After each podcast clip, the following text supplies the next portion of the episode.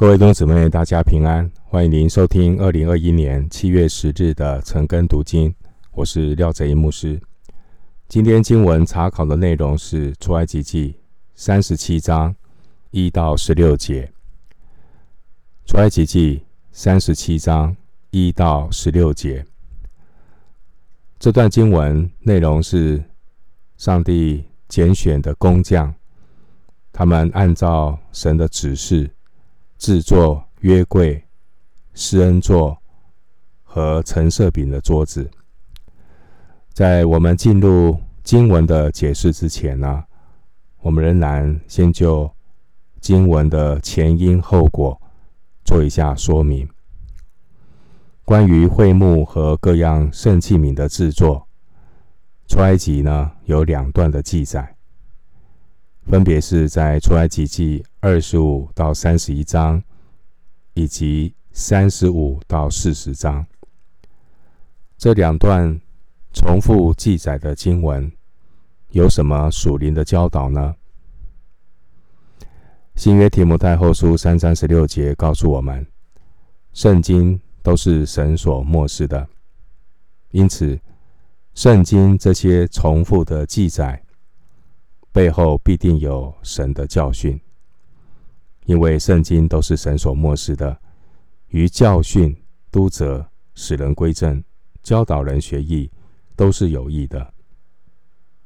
出埃及记的这两段关于会幕和各样圣器皿制造的记载呢，第一段的经文是制作蓝图的说明，制作蓝图的说明。要什么样的建造会幕，都有清楚的指示。这是二十五到三十一章。那第二段的内容呢？三十五到四十章是记载神呼召的这些工匠，他们完全按照上帝的指示来制作会幕各项的物件和器皿。各项会幕器皿和物件的制作，都必须要按照上帝的指示，按部就班、准确的来完成。当然，这些工匠建造会幕的能力和智慧，也都是从神的灵来的感动。关于圣会幕这些器皿物件的记载。日后，以色列人再次的读到出埃及记这两段经文的时候呢，他们读的时候会有什么样的一个提醒呢？我们知道会幕建造的蓝图，完全依循耶和华神在山上指示摩西，并且要完全照着去做。这提醒神的选民。要忠心的顺服神的话，这个态度呢，非常的重要。这些的工匠再怎么样的聪明有能力，也不能够任凭己意来做工，必须完全遵照神的指示来做圣工，并且神的指示呢，是非常的明确清楚的，不能够偷工减料。也不能够加油添醋，这就如同神所默示的圣经，圣经的内容绝对不能够增添或删减。启示录二十二章十八到十九节，任意的增添或删减神的话，这在神的眼中看是非常严重的事。人类的始祖。堕落犯罪，原因就是因为没有忠心相信神的话，给魔鬼留的地步。因此呢，所有属神的子民要清楚明白神的旨意，遵行神的旨意，行事为人要对准神的旨意，千万不要做一个对圣经不清不楚。对神的旨意糊里糊涂、不明不白的基督徒，同时也要好好的对付老我，不要任凭自己的个性脾气，哈，我行我素，就成了一个刚硬不顺服的人。今天我们读到出埃及记三十七章，三十七章一到二十九节，整章的内容继续的说明会幕内各样圣器皿的制作。这些物件的制作内容有约柜的制作、橙色饼桌子的制作、金灯台的制作、金香坛的制作。那二最后一节二十九节是谈到他们制作圣膏油与香。所以弟兄姊妹记得记得，第二段的经文强调的不是在讲怎么做。而是在记告诉我们，他们照样做。第一段经文是告诉这些以色列人工匠要怎么做，但第二段的经文是告诉他们要照样做，所以他们就照样的去做。好，所以今天其实大家都读圣经，现在重点不是你读了多少遍圣经了，重点是你有没有照样的去行。所以求神帮助我们。不是只是头脑知道一堆圣经怎么说，却都没有照样去做，这不是神的心意。听道不行道，那就是自欺欺人，但是骗不了上帝。出埃及记三十七章这段经文内容跟出埃及记二十五章呢，非常的相似，只是三十七章这段经文。没有特别的提到陈色饼，陈色饼会到出埃及记四十章二十三节的时候才会有记载。接下来我们来进入本文，我们来看圣经的经文。先来读出埃及记三十七章的一到九节，一到九节是关于约柜的制作。第一节开始，比萨列。用皂荚木做柜，长二肘半，宽一肘半，高一肘半，里外包上金金，视为镶上金牙边。又铸四个金环，安在柜的四角上，这边两环，那边两环，用皂荚木做两根钢，用金包裹，把纲。穿在柜旁的环内，以便抬柜。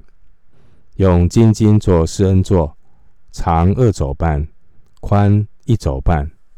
用金子锤出两个基路伯来，安在施恩座的两头。这头做一个基路伯，那头做一个基路伯。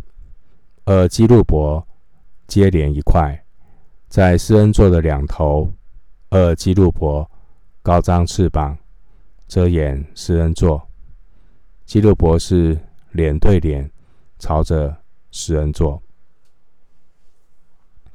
三十七章一到九节是关于约柜的制作，可以对照制作的蓝图。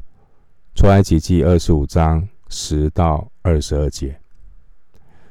那所以，我们在这一段的里面，我们主要是针对约柜的属灵含义来思想。约柜的属灵含义呢，就是透过遵行神的道，履行立约的承诺。那我再说一次，约柜的属灵含义就是透过遵行神的道，履行立约的承诺。另外一方面，我们也透过这些工匠们他们建造会幕的记载，学习一种态度，什么态度？就是就是对上帝的话语要忠心，对上帝的话语要忠心。出埃及记呢，关于会幕里陈设的这些器皿物件，一般以色列人是看不到的，因为呢，以色列人他们被禁止进入会幕。所以他们完全看不到会幕内的这些器皿物件，只有祭司可以进到会幕里，接触这些圣器皿、圣物件。因此呢，以色列百姓只有透过经文的记载，才能够了解到会幕里面的样子。那我们前面提到会幕摆设的相关记载，出埃及记呢有两段的经文，两段的经文加深了选民的印象。所以呢，重复，重复也是一种学习的方式。透过不断的诵读这些重复的记载，提醒选民要看重神所看重的。神看重什么呢？神非常的看重我们是否忠心的遵行神的话。换句话说，他们必须要按照山上指示的样式来建造会幕。今天我们是不是也按照圣经的教导？来建造他的教会呢？我们对上帝和上帝所默示的圣经，是否也同样的忠心呢？我们一直强调，出埃及记有两段的经文，重复记载关于会幕的建造，就如同新约四福音书。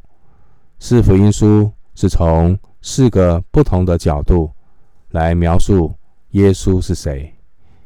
四个福音分别告诉我们：马太福音，耶稣是天国的君王；马可福音，耶稣是上帝的仆人；路加福音，耶稣是人子；约翰福音，耶稣是神子。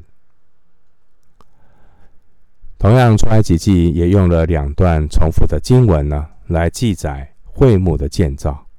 这重复的记载是有意义的。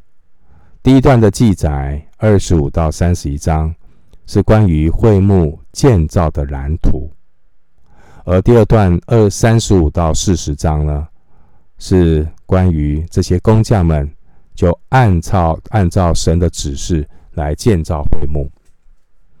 所以，当你对照这两段经文的时候，你就可以看到呢，这些神所呼召的工匠们，他们用很仔细。认真的态度，完全依照神在山上指示的样式来建造会幕。他们忠心遵行神话语的态度，是我们效法的榜样。出埃及记二十五到三十一章是关于圣会幕建造的指示，而三十五到四十章是这些工匠们他们。完全遵照神的指示，付诸行动，建造会幕。感谢神，我们透过摩西和工匠们的榜样，让我们学习要忠心的遵守神的话。希伯来书第三章第五节经文说：“摩西为仆人，在神的全家诚然尽忠。”为要证明将来必传说的事，盼望我们也能够成为忠心可以被托付的好门徒，就如同新约提摩太后书二章二节所说的。提摩太后书二章二节经文说：“你在许多见证人面前听见我所教训的。”也要交托那忠心能教导别人的人。谁是可以被交托的呢？就是忠心能教导别人的人。所以在教会当中，哪些人是忠心能够教导别人的人呢？我们看到，特别是一些年轻的弟兄姊妹，他们非常的谦卑学习。他们会把主日的信息，在平常的当小组聚会当中彼此的分享。他们会把平常读经的心得跟弟兄姊妹彼此的分享。教会这个礼拜读出埃及记的内容，他们会说：“我学到什么？我得到什么样的提醒？”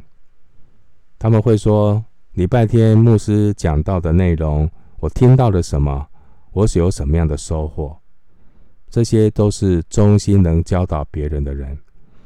教会实在不需要听太多的道理，读太多的东西。如果一年三百六十五天，我们能够好好的把每一天读到的圣经应用在生活当中，与圣徒分享。如果能够把一年五十二篇道好好的不单听，而且跟有形教会的弟兄姊妹彼此的分享，我相信教会的建造、教会的复兴一定是指日可待的。今天有形教会多头马车。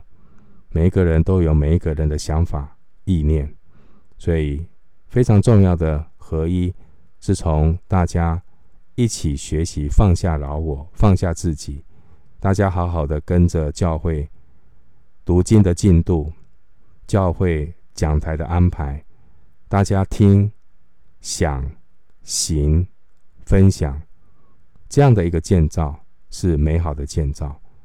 所以恳求主，让我们透过这段经文来学习这样的功课。因为呢，神非常喜悦他百姓忠心遵行他的话，而不是听了就忘，听了就忘。啊，所以神非喜悦我们忠心的遵行他的话，听到、分享、行道，这是一个不变的原则。遵行神的话呢，有永恒的价值。遵行就是你听的思想、分享，然后在生活当中去落实。约翰一书二章十七节经文告诉我们：这世界和其上的情欲都要过去，唯独遵行神旨意的是永远长存。唯独遵行神旨意的是永远长存。所以要遵行神的旨意，先从听开始啊，好。信道从听道开始嘛，行道也是从神的话开始嘛。这教会为什么要听讲道呢？我们听的讲道到底跟我们的小组有没有关系？有没有跟圣徒分享？有没有跟家人分享？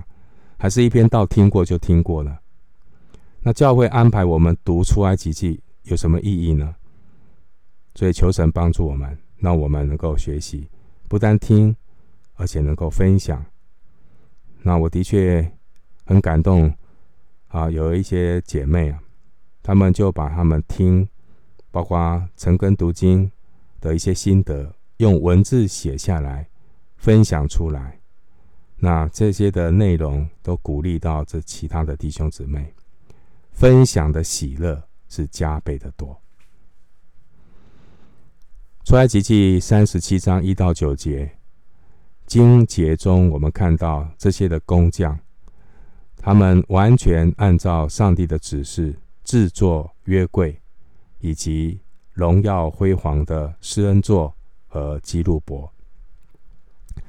约柜、施恩座、基路伯呢，以色列百姓是没有办法亲眼目睹，但是可以透过圣经的记载，让百姓可以感受到。上帝圣洁的荣耀，引发人心的敬畏和对神的渴慕。这约柜上头有施恩座，圣洁神的荣耀就在两个基路伯当中。对我们新约圣徒而言，我们是何等的有福，何其的有恩典！新约的圣徒可以依靠耶稣宝血的救赎。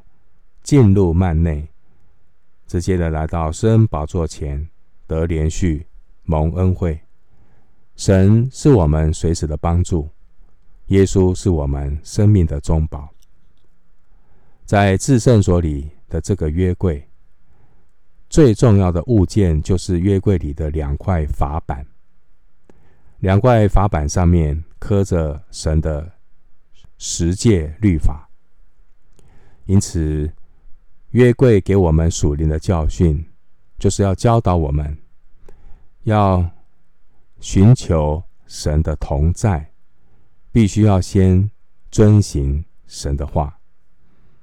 约柜代表神的同在，好，他放在身，放在这个约柜呢，放着法版，那这个代表神的同在。那神同在，重点是那个法版，我们要照着去行。如果以色列百姓离开了十诫，他们没有去遵行十诫的律法，上帝不与他们同在。所以这是一个非常重要的因果关系。我们希望神的同在吗？神的同在不是唱一唱以马内利，唱一唱神的同在，神就与你同在啊。好，不是的。如果我们只是嘴巴唱以马内利，然后呢，我们行事为人完全呢没有对准圣经，完全跟神背道而驰。那神会与我们同在吗？当然不会，肯定不会。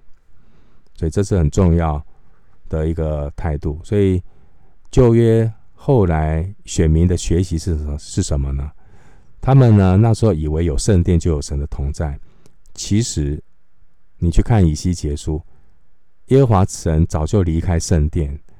那个圣殿不再是圣殿，那个圣殿不再圣，因为完他们完全背道而驰，他们甚至拜偶像，脚踏两条船，所以神早就离开他们。耶稣为什么要洁净圣殿？因为神的殿是万民祷告的殿，他们让圣殿变成贼窝，啊，所以神不与他同在。所以今天我们要谈到关于神的同在。很重要的就是那个约柜的属灵含义。那法版不是拿来当装饰品的，是要去遵行的。同样的，教会的圣圣殿里、教教堂里，那个做礼拜的地方，摆那些圣经，那个圣经不是摆着好看的，那个圣经是拿来读的，拿来看的。所以弟兄姊妹，你是一个读圣经的人吗？我们要读圣经，甚至要拿来读。要昼夜默想，要晨更也要晚更。晚上昼晨更思想神的话，夜间要反思神的话。我今天有没有让神的话落实在我的生活当中？这是非常重要的态度。所以今天我们可以经历神的同在。基督徒借着这位圣洁。神人恶性的中保耶稣基督，让我们可以免去公义的神对罪的愤怒。借着耶稣基督，我们可以与神和好，来到神的面前敬拜、祷告，并且神与我们立新约。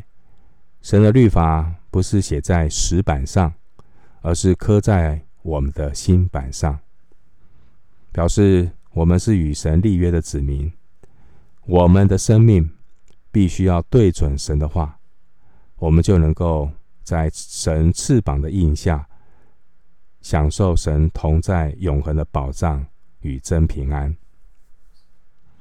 接下来，我们来看经文，出埃及记三十七章十到十六节。出埃及记三十七章十到十六节。这段经文是关于陈设饼桌子和相关器皿的制作。我们来看经文十到十六节。他用皂荚木做一张桌子，长二肘，宽一肘，高一肘半，又包上金金，四围镶上金牙边。桌子的四围各做一掌宽的横梁。横梁上镶着金牙边，有铸了四个金环，安在桌子四角的四角上。安环子的地方是挨近横梁，可以穿钢抬桌子。他用皂荚木做两根钢，用金包裹，以便抬桌子。又用金金做桌子上的器皿，就是。盘子、调羹、抿奠酒的瓶和爵。这段经文是关于陈设饼桌台的制作。我们可以对照出来几记二十五章二十三到三十节。陈设饼我们特别想陈思想陈设饼，那个桌子就是要放陈设饼。那陈设饼有什么意义呢？桌子是配角，橙色饼是主角，所以我们来思想这个橙色饼，它象征的，就是上帝天天赐给我们生命粮，上帝是我们生命粮的供应者。感谢神。他为我们摆设丰富的宴席。属灵的含义是什么呢？我们来思想一些关于陈设品的属灵含义。呃，第一层面，第一个层面，我们所居住的这个世界，从普遍恩典来看，这个世界呢，也好比是上帝的会幕。好。上帝他有橙色饼的供应，上帝为万物供应他们的需要。你们看，那天上的飞鸟，也不种，也不收，也不积蓄在仓里，天父尚且养活他们。神为所有的受造之物，包括人，供应。我们的需要，何必忧虑呢？不要为生活的这些事情忧虑。虽然现在因为疫情，的确我们的生计、工作、生活都受到冲击。那我们求神特别保守我们，能够度过这段不容易的时刻。大家也发挥爱心，彼此的帮助，这也是给我们学习爱心的机会。另外一方面，我们来思想关于教会这会幕器皿对教会的一个熟练的教导是什么？